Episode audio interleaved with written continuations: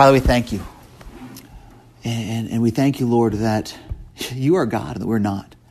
We recognize, Lord, that, that we, in, in our, our sin and our rebellion, Lord, we have sought to replace you with ourselves. We have thought that, that we are the independent ones. We thought that we are the, the ones who uh, know right and wrong, that we are the ones who decide what truth is. And yet, Lord, we, Lord, in, in that foolishness, Lord, Lord, we Lord, we're forsaking you, the fountain of living waters, and hewing out cisterns for ourselves, cisterns that hold no water. And so, Father, thank you that you have opened our eyes. Thank you that you have opened our eyes to who you are, that you have, you have revealed yourself to us through your revelation. Lord, that we're no longer left to our own guesses of, of what truth is and of what who you are. But Lord, you have revealed yourself to us. You have sent your Son to die for us so that we can be reconciled to you. And Father, thank you that, that you not only saved us, Lord, but then you continue, Lord, to then give us the mind of Christ. You, you give us your word. Lord, that we would be able to know you more and more, that we would be sanctified by your truth because your word is truth. So, Father, we pray that you'd help us to do that this morning. Help us to think deeply and rightly about some difficult subjects that even divide uh, people who, who love you, Lord, to think what your word says and how we can practice them in a way that would proclaim your gospel. And we do pray this in Jesus' name. Amen.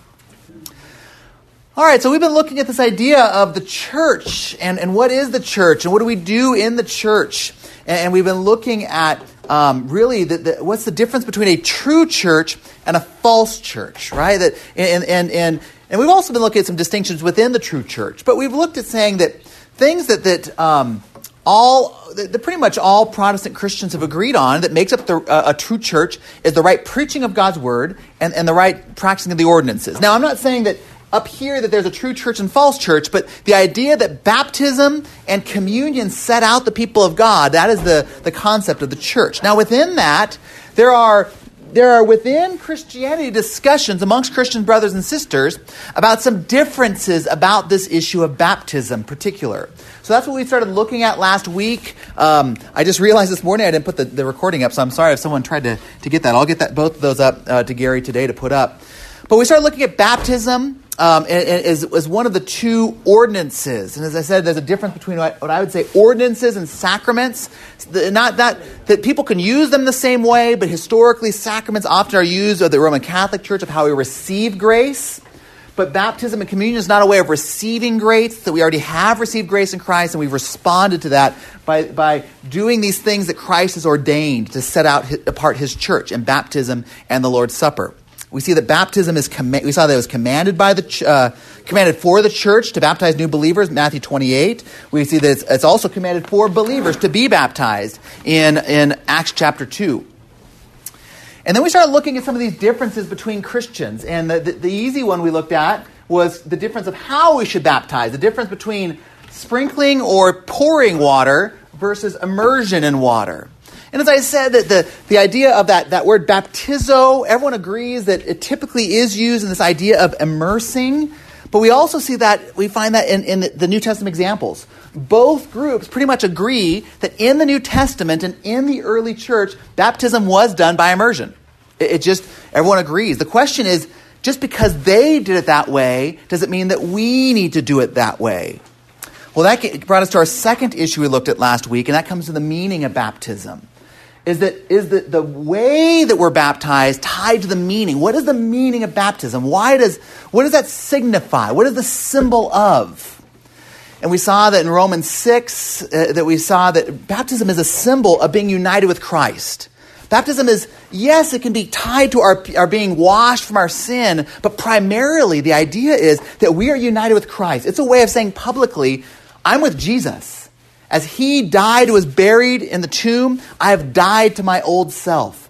And as he rose again on the third day to new life, I have, ri- I've risen again to be a follower and a worshiper of Jesus Christ. I, I, I live this new life in Christ, which is the picture of immersion, right? That's why we, we, we say that immersion is not a, a optional. It's really the, the, the biblical way because that's what baptism signifies. We also talked last week about the difference between most Christian denominations who would say baptism does not save you. It is something that is a symbol, right? It's a symbol. It signifies being united with Christ.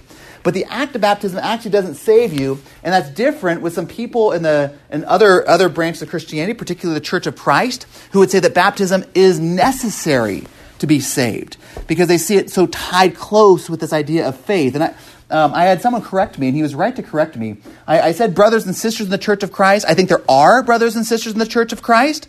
I think there are some who have thought through this issue and thought biblically and, and thought in the gospel in mind, saying, yes, baptism is, is, is really our way of expressing faith, but it's actually not the act of a work of baptism. They, they're very nuanced. But you also see some the, within the Church of Christ saying, no, you know, you, you just, it's not all free. You actually have to do this baptism thing, which I would say is a denial of the gospel. So that it depends on who you, who you meet and, and, and, and, and which branch within some of that, that, that thinking. But as we saw, that it's, it's really that baptism is closely tied to faith. It is the first expression of our faith, but it is not the only expression of faith. Right? As we saw that not only with the idea of the, the thief on the cross, um, but, but um, we also saw, let me see, where's my, but we also saw this idea of, you know, salvation by grace, that there is nothing that we can do to earn or, or, work that. And that's the problem with the Galatian church, right? As they said, yes, you need Jesus and the grace that Jesus gives, and Jesus did everything to accomplish your salvation, but you also need some other things. And Paul said that's a different gospel. And so that's, that's uh, we looked at there. So that's a quick five minute review of, of last week's 45 minute uh, um, lesson. Um, before we move on, I want to talk about this issue of in, you know how different Christians practice infant baptism or believers baptism, and just look at that a little bit this morning, and then think through this issue and wrap it up with some considerations on baptism and how we should be thinking. But before we move on, are there any questions coming from you know last week and some of the stuff we talked about? Is that uh, been ruminating in your minds? Yeah.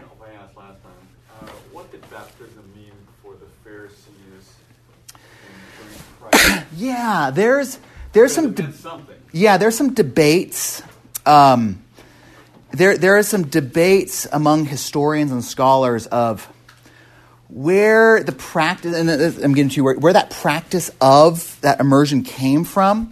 Um, I think that the, the, the pro- predominant view, at least I remember uh, by many, is the idea that it came from um, well, there's two different sources, I believe, if I remember correctly. One is that as you go uh, as you go to the temple, there is the, there is the, um, the mikvah, or the baths that you can go into. And this idea was kind of a ceremonial washing and purification and that sort of aspect. Um, so some think that it kind of John kind of developed it out of that, and that's what repentance signified. There's others that would look at um, certain Jewish writings that would say that, that when there was a Jewish um, conversion, so if I wanted to become Jew, a Jew in, in first century Israel or first century Greece, um, I couldn't ethnically become Jewish, right? I, I, can't change that.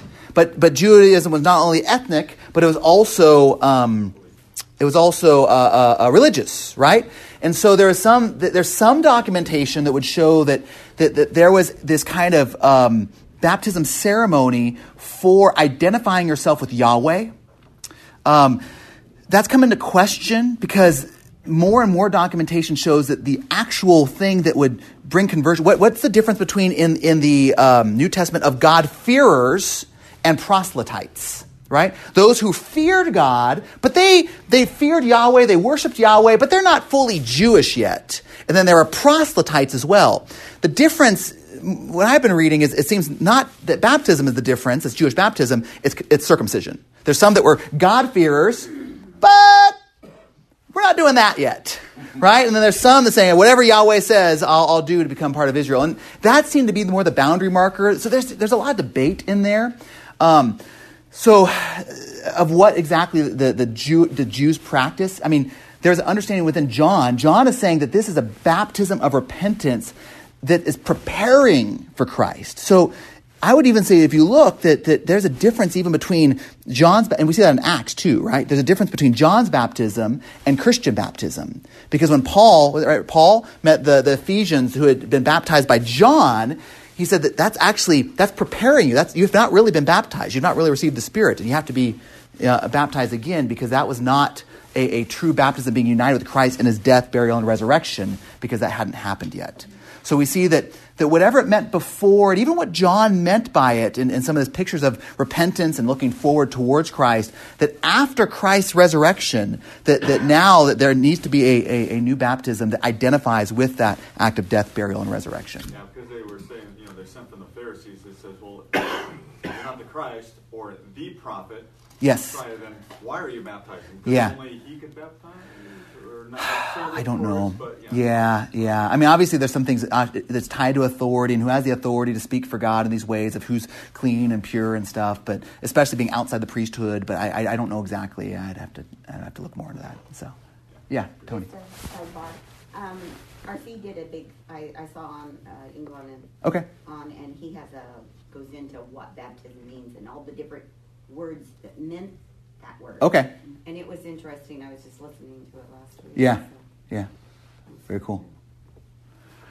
Well, let's move along and let's talk about here this, who, who, should be baptized, the subject of baptism. And this is what divides many of our brothers and sisters in Christ, where uh, if you have friends that are Christians in the Presbyterian tradition or the Lutheran tradition or Anglican, and out of Anglicanism came Methodism. Uh, by the way, pray for our Methodist brothers and sisters who made a bold stand for the scriptures this last week, and, and so we, we continue to be praying for them. Um, but, our, uh, but they would say that the people we should baptize are infants, our babies right? And then the, those the Baptistic tradition would say, no, that the people who should be baptized are people who have professed faith in Christ.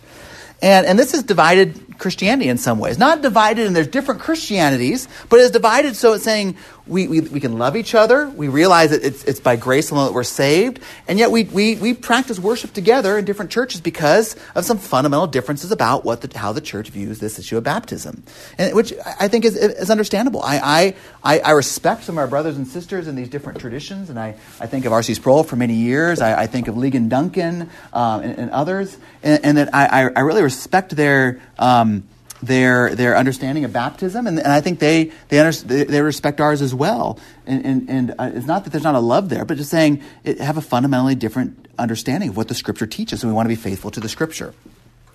So let's let's look at this. I want to start with this position here, and this is the, our church's position. This is my position. Um, I think it's the strongest scriptural position. Is that the strongest scriptural position is that Christian baptism is exclusively meant for those who believe in Christ and follow Him. That means that you are a believer, that you have, you have professed faith in Christ, you've repented of your sins, you are a believer who is being baptized. I mean, in fact, tur- turn back here. We mentioned it earlier to Matthew 28.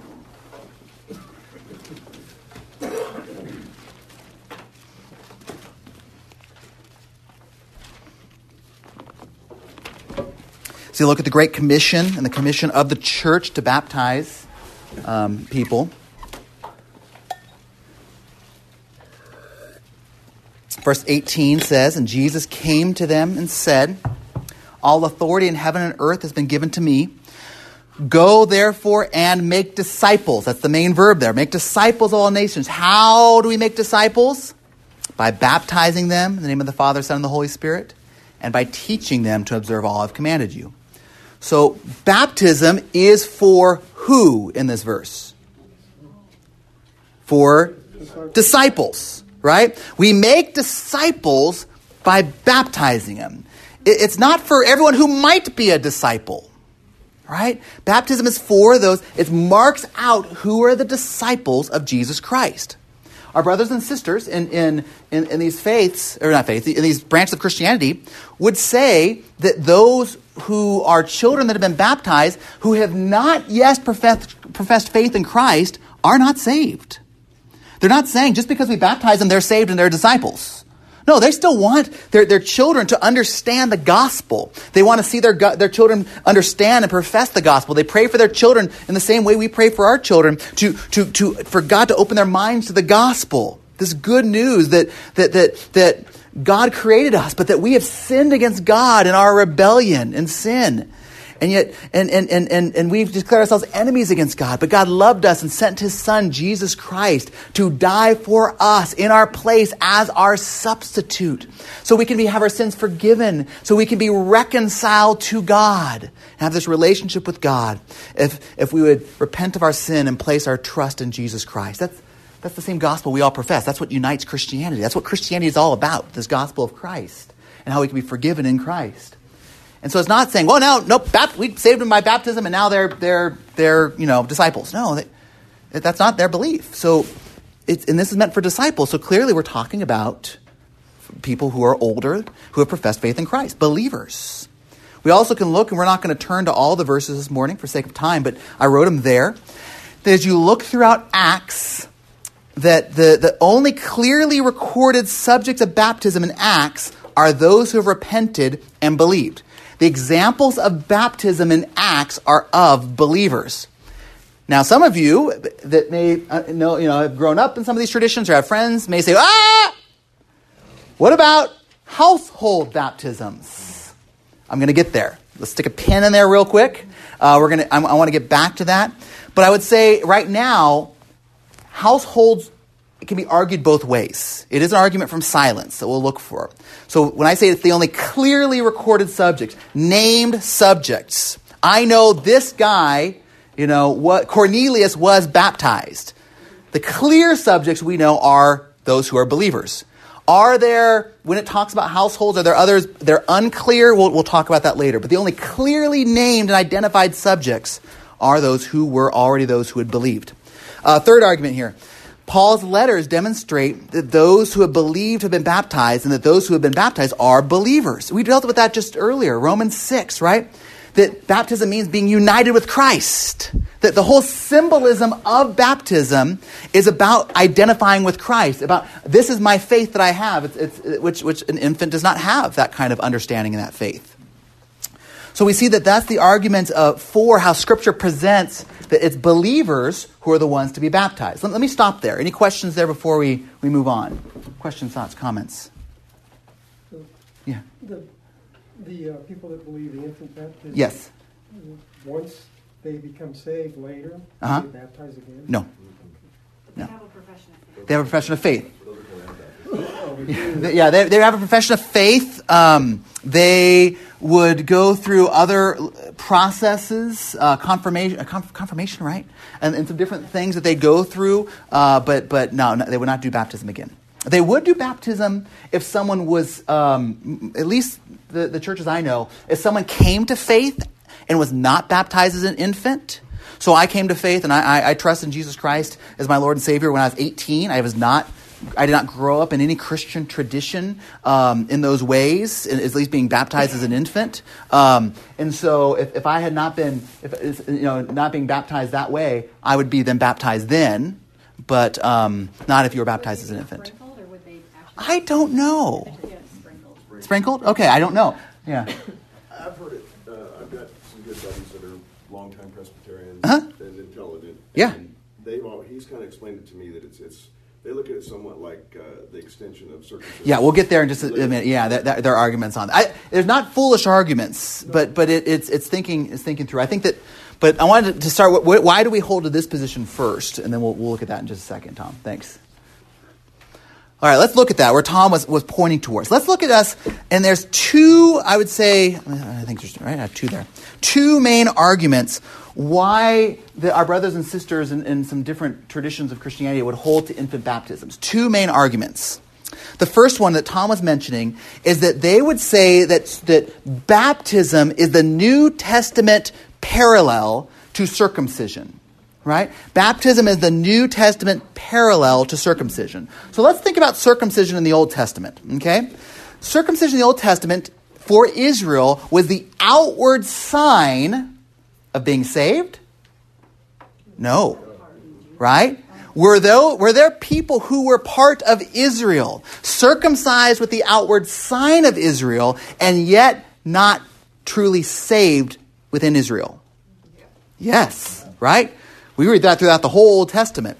And yet, both those who would be followers of Yahweh and not followers of Yahweh, before they even made those choices, they grew, they were circumcised as infants, right? Whether they were followers of, they were going to become followers of Yahweh or not. It was, it was a sign of being a part of the covenant community. These are children of the community. They're circumcised as a part of the covenant community. And I'm sure that godly parents, it was a hope that they would one day become faithful followers of Yahweh as part of that community.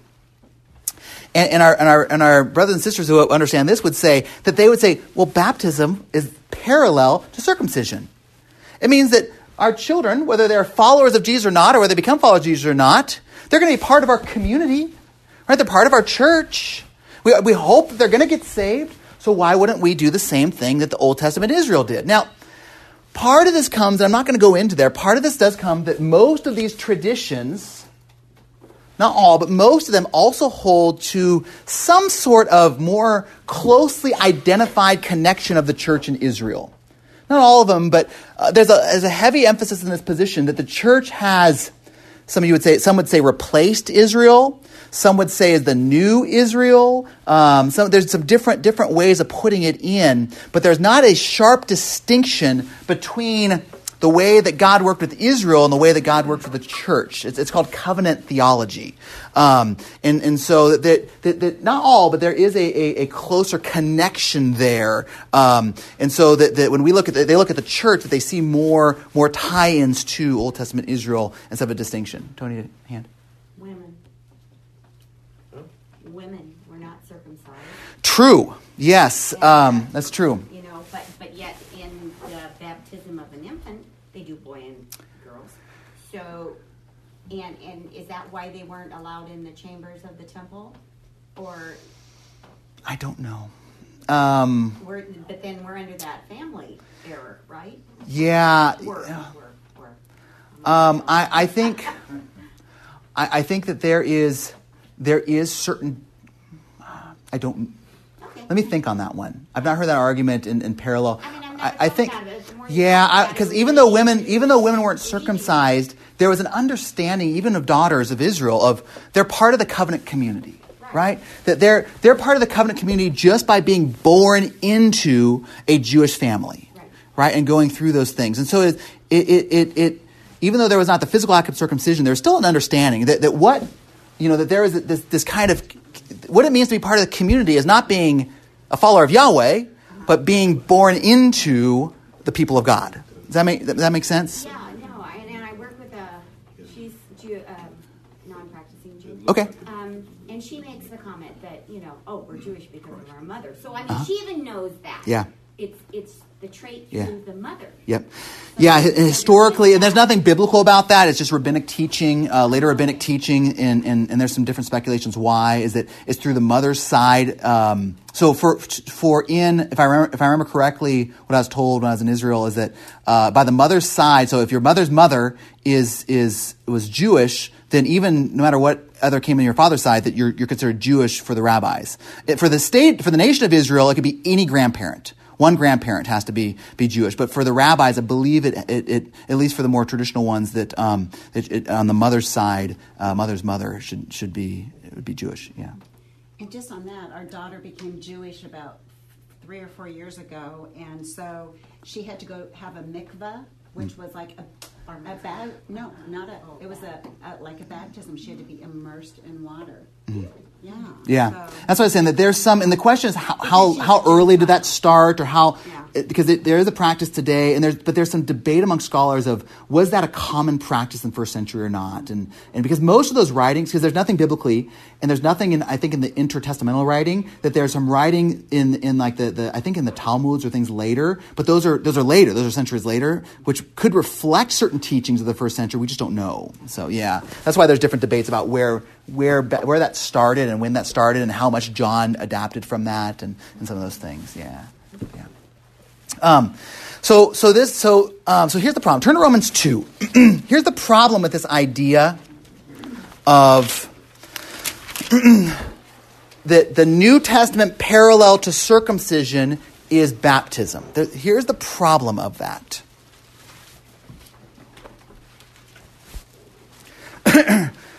So if we read, as we read Romans 2, 29, and we'll look at Colossians 2, 11 and 12, we, we, we need to ask ourselves, what, what is, he's talking about circumcision, now he's moving into the new covenant, what it is true of us believers. What replaces circumcision? Okay, so let's read Romans 2, chapter 29. But it says, But a Jew is one inwardly, uh, let me say, let me back up. For, uh, verse 28. For no one is a Jew who is merely one outwardly, nor is circumcision outward and physical.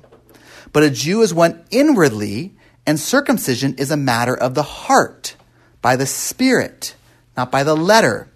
His praise is not from man, but from, from, from God. So, what he's doing, he's pointing, he's saying that the New Testament pointer, that what we're looking for in the New Testament that parallels this, this act of faithfulness that uh, you can see through circumcision, um, if it's done faithfully, is, is, is, an internal process, that we're not focused on the external process. That the, the parallel is an internal process. The act is not the act of baptism, it's focusing on regeneration. So turn over then to Colossians 2, where he kind of expounds on this. Colossians 2 verse 11 and 12. Colossians 2 11 and 12. In him also you were circumcised. So, wait a minute. He's saying, in Christ we have been circumcised. So, here's the parallel, right? So, whether or not you've been circumcised at birth or not, whether you're male or female, you have been circumcised. I'm glad I don't have to do this as a high school group, right? Because then I have to answer all these questions. But but it's it's a it says that whether you are whatever you are, you are considered circumcised. What? Because here's the New Testament parallel to circumcision, with a circumcision made without hands, by putting off the body of the flesh by the hand uh, by the circumcision of Christ, having been buried with him in baptism, in which you were also raised with him through faith and the powerful working of God who raised him from the dead. Baptism is an expression of this. But what Paul is paralleling, what Paul is saying that the, the New Testament picture of, of something has changed. That has changed is that it's not the focus on the, the that all of the fam- everyone who is born in a Christian family is part of the church. He says it's not that way anymore, right? That the church is those who have been regenerated. The church is those who have had the circumcision without hand, without made, made without hands done. The one that, that had the inward circumcision done. And that baptism is an expression of that, but baptism is not the direct parallel. That the New, Te- New Testament circumcision is a spiritual circumcision that does save, that is making you part of the covenant community. That's the parallel that Paul is setting up here. Questions, thoughts, comments? Seems pretty clear to me. There you go. Yeah, and, and, and, and, and there's some practical outworkings, right? In the New Testament, whenever you look at the church, the church is always the regenerate people of God, right? It's never a mixed group. Israel was a mixed group. Israel was both saved and unsaved. The church is always those who have professed faith in Christ, right? And, and so we, we see those distinctions. We see that there are distinctions between the Old Testament people of God and the New Testament people of God. That the, the church has not removed Israel, replaced Israel. We've been grafted in, but there, there are differences. And you know what's interesting? Even covenant theologians who at one time were saying, yes, church and Israel, same thing, are now starting to, to, to say, well, there, there's some differences. Uh, one example is Albert Mohler. Uh, I, I, you guys know I, I, love Albert Mohler. He's talked about covenant theology before. And he, he talks about, yes, there, is a, there are, are there are ways that God works with people from all times. Right? There is a consistency of how God works.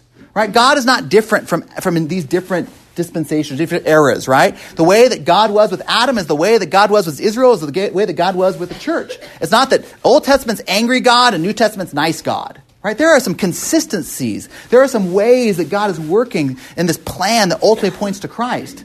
But even him as a covenant theologian would say, but there's different ways that God would then work that out. There's, there's the time of, of this era with Adam, and there's this time of, of, of with, with, you know, with Israel, and there's this time with, and I'm going, man, he sure sounds like a dispensationalist. And some of you guys don't know what that means, but some of you do.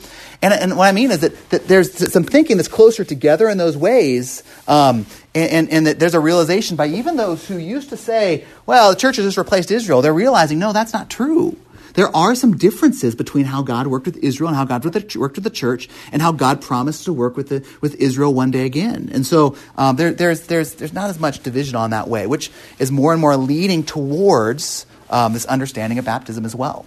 So, um, all right, let's look at, yeah, we got, we got to keep going. All right, let's look at this idea of households, right? Here's the other thing.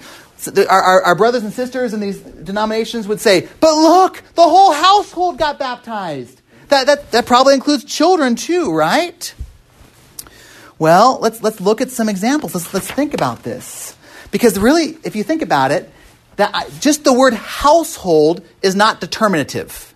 How many of your households right now have young children in them? A couple, right?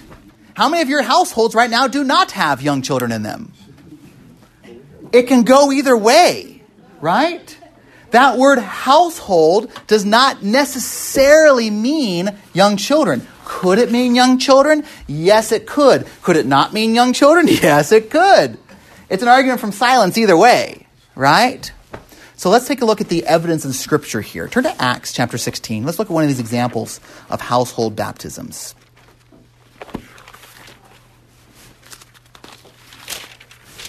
Acts chapter 16. We're going to look at verses 32 through 34. 32 through 34 and the, the baptism of the, the Philippian jailer. Verse 32 says, And they spoke with the word of the, well, yeah, uh, they- well, let's back up. He said, uh, Sirs, what must I do to be saved? And he says, verse 31, Believe in the Lord Jesus Christ, and you will be saved, you and your household. And they spoke the word of the Lord to him and to all who were in his house, the household. And he, and he took them the same hour of the night and washed their wounds, and he was baptized at once, he and all his family. So, what does that mean, all his family? Okay? And he brought them up to his house and set food before him, and he rejoiced along with his entire household that he had believed in God. So, there's a reference not just to the household believing, but also in verse 34 to the household what? Rejoicing and rejoicing for an understood reason because of this faith that he experienced. So that the again, there's implications. This is not direct, but there's implications here that if the whole household could rejoice and understand what had happened in order to rejoice because of he believed in God, that's talking about something different than infants, right? The infant's not going to join in the rejoicing.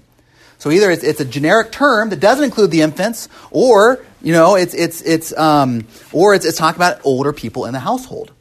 Look, look at one more example.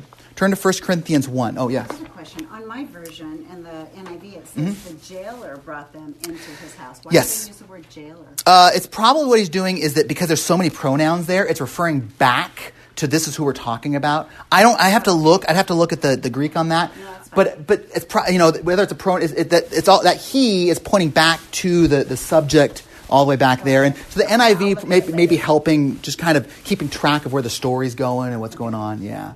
Because if you look, that he, he, he, he, he, he, he, there's all these he's before that. Um, and so, yeah, so it's all the way back in 27 when you actually get the subject. So it's probably the translators just trying to help you out following the story along, which is, which is good help. Okay. Jailer is accurate. It is the jailer who's, who the one brought them into his house, yeah. Paul and Silas in prison. Okay. Yeah. Sorry. Okay. Um, let's look at Coloss or 1 Corinthians, I'm sorry, 1 Corinthians 1, verse 16. And here we see another example here where he says, verse 16, I did not baptize, I did baptize also the household of Stephanas. Beyond that, I did not know whether I baptized anyone else. So Paul, when he was in Corinth, baptized this household. Well, what do we know about this household? Well, it's not the last time he mentions this household. Look over at, at 1 Corinthians 16, 15. At the end of the book. And he's going to get back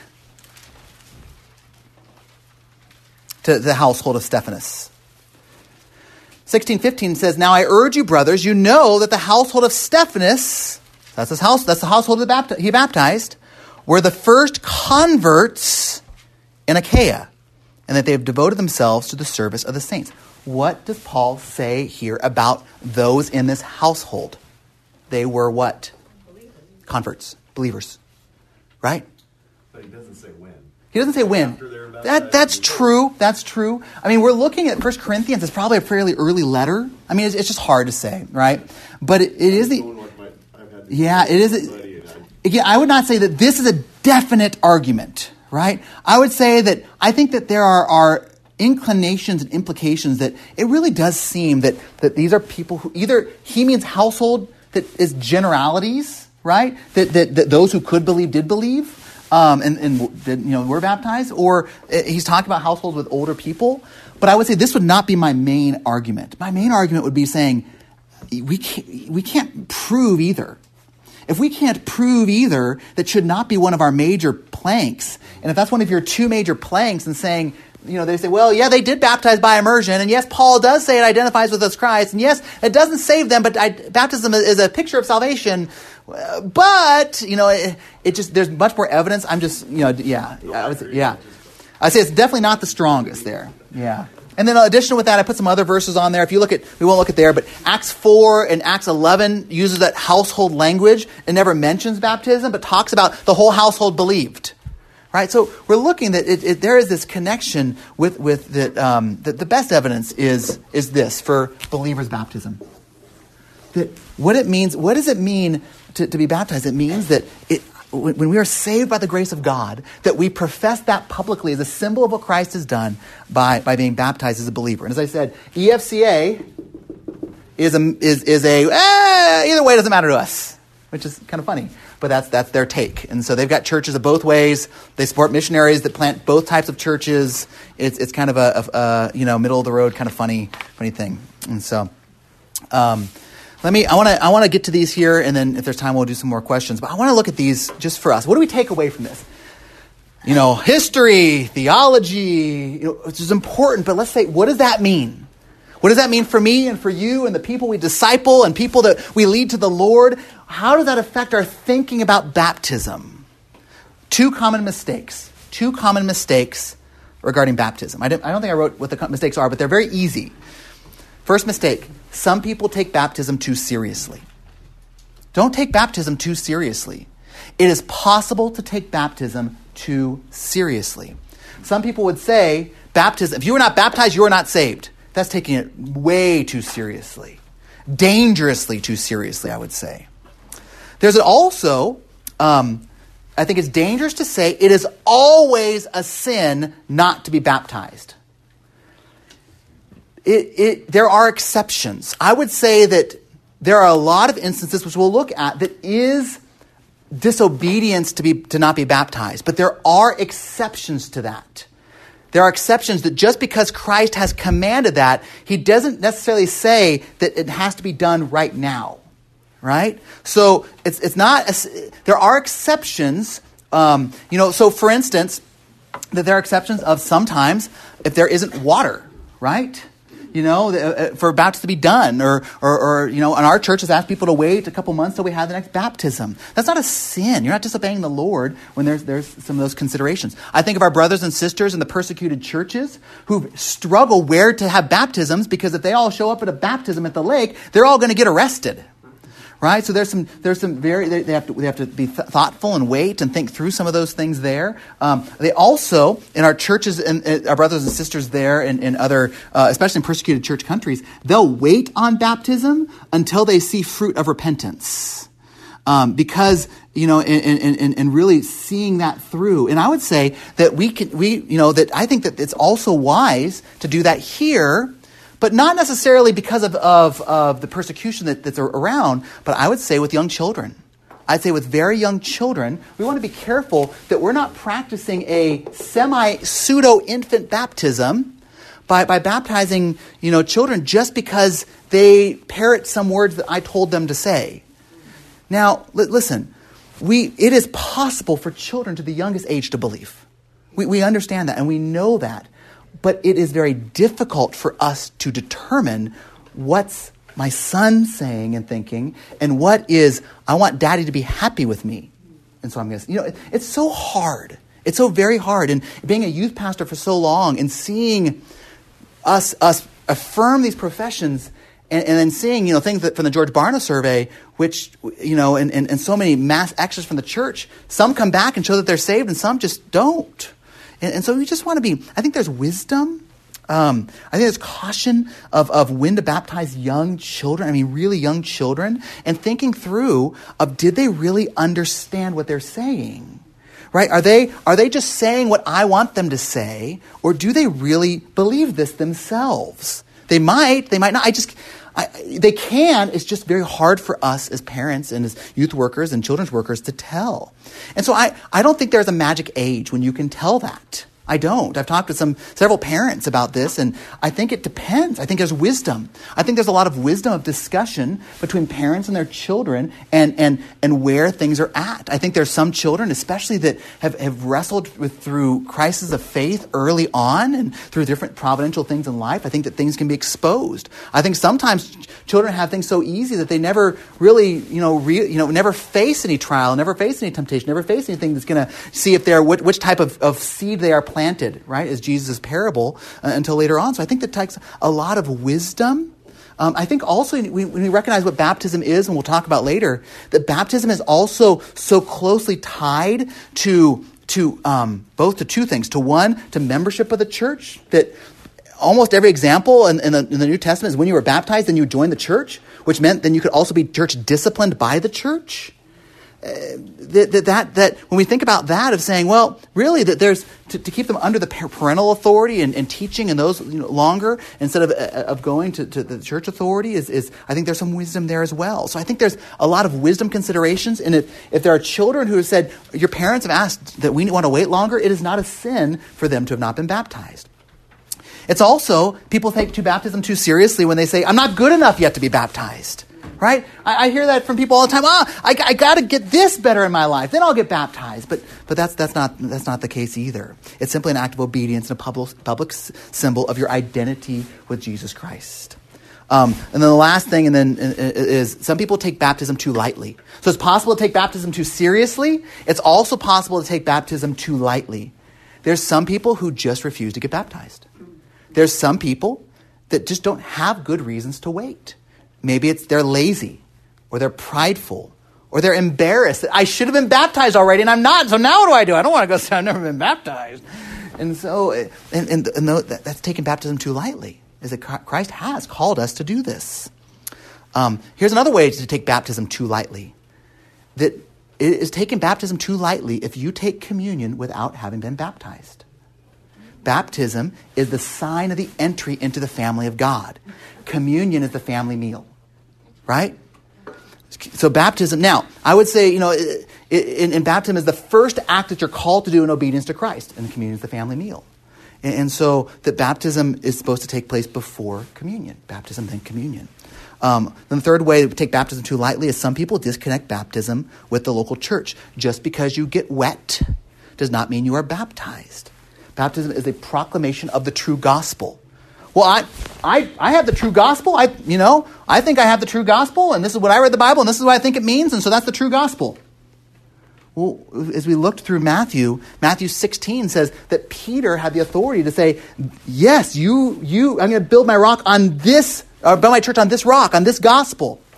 And then in Matthew 18, that is the church who has recognized that those who are believing that gospel are not, as we see in Matthew 18. Then Matthew 28 is the church who is then called to go and make disciples of that true gospel. It's not just someone who's saying, Yes, I believed in the Jesus I came up with, and so I baptized myself. Well, it's, it's, it's being baptized by a gospel believing church. Right? We, that's why we started this whole thing. Just because you were baptized does not mean it was biblical baptism right? If it was not, you know, Lee and Kathy were baptized, but not in a church that professed the gospel. And so, in the same way, that, that, that, that it should be done by a gospel church. So, those are, those are ways of, of mistakes of baptism, taking it too seriously, too lightly. Got just a couple minutes in questions, thoughts, comments as we wrap up our time. I got a question. Yeah. So, with a Presbyterian, yeah, or whatever, if they came to this church, how would you stand on rebaptizing? Oh, we do it. Yeah. You would? Or, we would. But if they don't want to, do you think that? It is a um, it is a requirement for membership to have been baptized as a believer. So, even though they hold that little position, even though they hold because of our distinct church and, and our so that's apart from the yeah yeah because we are a free church who is associated with them, and so yeah Yeah. So we would require that for membership in our church. You're free to come. You're free to worship. You're, we believe that you're a brother or sister in Christ. But to become a member of our church, we would understand that members are those who are, are baptized believers in the Lord Jesus Christ. And so, uh, so that, that would be our take. So we love them as a Christian brother or sister. They're welcome to come attend. And I'll be honest, there's, there's, I think there's even, there's a possibility that there's a couple that may not have been clear on that and are members currently. But, um, but, but, but our, our, our, our policy and the way that we said, if this is what the Bible teaches of what a believer is and does. I mean, we, we had one last year saying, not, not that it was baptized before, but someone wanted to become a member and they just never been baptized. We said, great, why don't you be a member? We got to get you baptized. And, and uh, because that's what that is, uh, we understand as obedience to the Lord Jesus Christ. And so, and that comes before communion, that comes before membership. The, uh, these, these, these pictures of the family of God is entry into the family, is that picture, a symbol of that through baptism. So, yeah. Uh, there are some di- there's some differences on that. Um, uh, I know Piper's Church has been wrestling through that. There's a great book if you want to read on that subject called Going Public. It's by Bobby Jamieson. Uh, it's a little bit thicker, but it talks about thinking biblically and biblical theology through baptism and communion and membership in the church and thinking through some of those issues. And he's, he's very humble and as he interacts with some different arguments, but I think he presents a really good case for that. But it's interesting to see where, you know, where we're at with that, going from Roman Catholicism Yeah. and Zwingli and all those. Yeah. Started rebaptizing. Yeah. And the issues that they were dealing with that. Yeah. you know, and Yeah. Issues with people's feelings on that. Yeah, yeah. You know. Yeah. Yeah, I think it's it's it's you know, and, and I've heard Ligon Duncan say that you know if he was you convinced that, that, that he would do you know that there's there's a, I think there's a mutual respect you know in that way in, in the same way uh, I'd understand that you know that if I if I went to a Presbyterian church, the expectation was that I'd baptize my children. You know, there's an understanding of and, and, a, and a respect for, for the different positions, but there's some, there's uh, still disagreement, and, and how and that's why you know what, what you know that's why it's it's it's not a gospel issue, but it's a church distinctive issue. A church kind of has to decide on that one way or another. So, yeah. All right, let me pray for us, Father. We just thank you for today, and we thank you for your goodness. We thank you that all this talk about baptism, Lord, we can forget of, of, of the heart of it. What it means is that we're united with your Son.